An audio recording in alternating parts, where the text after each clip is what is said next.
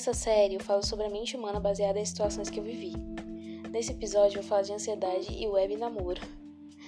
Nova, trocada pelo ex e bem atarefada, eu me entupi mais ainda de afazeres. Era como fugir de algumas coisas e me preencher com outras. Óbvio que eu falhei, porque isso é altamente errado. Eu tive algumas crises de ansiedade, mesmo muito cansada, tinha dificuldade enorme para dormir. Eu definitivamente estava no fundo do poço.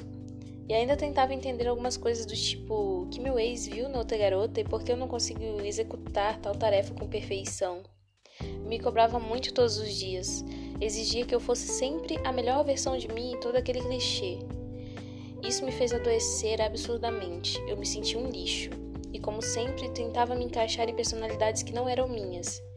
A minha rotina era sempre lotada e no tempo que sobrava eu jogava online.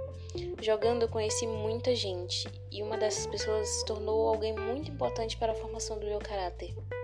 Nós ficamos muito próximos, apesar dele ser de outra cidade, e passamos muito tempo planejando como faríamos dali em diante para seguir nossas vidas juntos. Detalhe, eu tinha 15 anos, não sabia nada sobre a vida. E ainda acho que não sei. Bom, particularmente eu estava amando aquilo. Eu nem precisava olhar na cara da pessoa, eu poderia simplesmente me desconectar e sumir quando bem entendesse. Mas não foi isso que eu fiz. Eu sempre estava lá. E com o tempo eu comecei a me machucar demais, porque eu coloquei expectativas que naquele momento eram surreais e inalcançáveis. E eu tolerei, tolerei todas as vezes e tentava acreditar que aquilo não me influenciaria em nada, mas pelo contrário me influenciou.